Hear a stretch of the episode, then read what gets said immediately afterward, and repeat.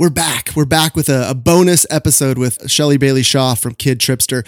We talked about in the previous episode, Shelly's five favorite national parks for families, but she also had some honorable mentions. So we're just going to keep going on this topic here in this bonus episode. And Shelly is back to share her her honorable mentions, those parks, and there's a national monument in there as well that didn't quite make the top five, but we would be remiss in not sharing those with you. So Shelly, welcome back once again with your honorable mentions. Yes, I have totally cheated here, and I have three additional parks I want to tell you about. Um, the first is Badlands National Park in South Dakota. Now, I admit, if you were asking me if this was one of my favorite parks, it wouldn't have topped my list. But I distinctly remember my boys saying that it was one of their favorites for one simple reason. And the fact is, they could go anywhere. In Badlands National Park, you don't have to stick to the trails, which is really unusual. So you can climb every hoodoo, you can climb every spire in sight. And that was like tremendously appealing to them. Um, Nerve wracking for me because here my kids are like climbing up on these high hoodoos and everything, but it was a rush for them and they absolutely loved it. And so at Badlands, there are no limits. You can go anywhere you want. So that's pretty unique. Forgive me for the the rookie question here. What is a hoodoo?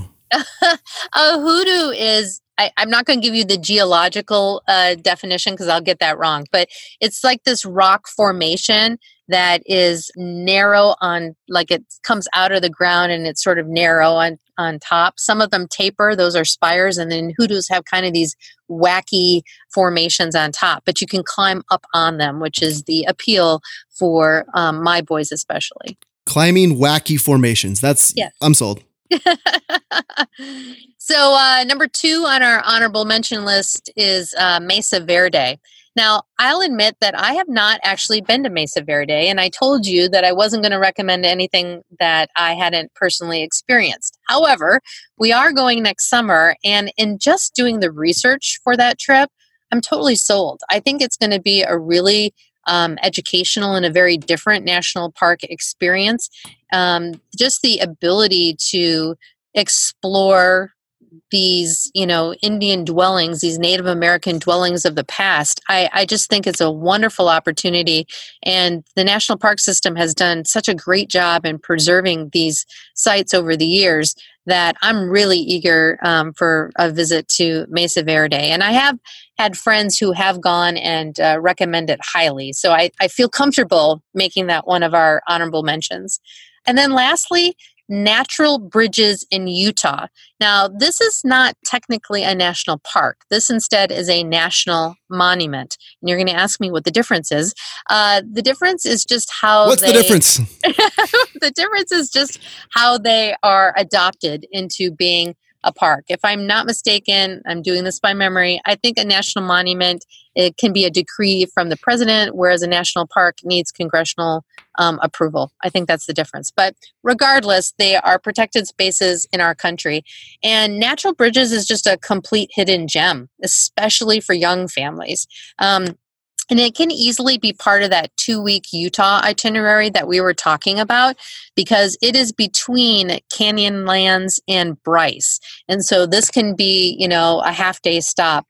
And the, the attraction here are three natural stone bridges, and one in particular is called Sipapu, and it's a, a perfect height for kids. There's just a little bit of everything. There's slick rock, there's switchbacks, there's stairs, there's these cool wooden ladders that you climb up and down. And then you find yourself at this um, natural bridge that the opening could fit the US Capitol dome. I mean, it's that big, that stunning. Um, so you sit down, you have a picnic lunch while you're kind of taking in this, this natural site. And best of all, you probably will never pass another soul because it is a hidden gem.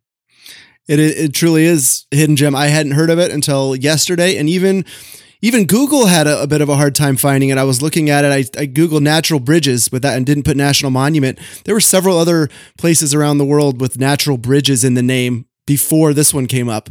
So even the, the mighty Google wasn't quite sure what to do with natural bridges. Shelly, I appreciate you taking the time. And just to add a little context for those of you, or if you may have stumbled on this episode without having listened to the previous episode where Shelly shared her top five picks for national parks for families. This is a bonus episode, a little addendum to that with some honorable mentions here Badlands, Mesa Verde, and Natural Bridges National Monument. Once again, Shelly, really appreciate you and thanks for sharing. Thank you.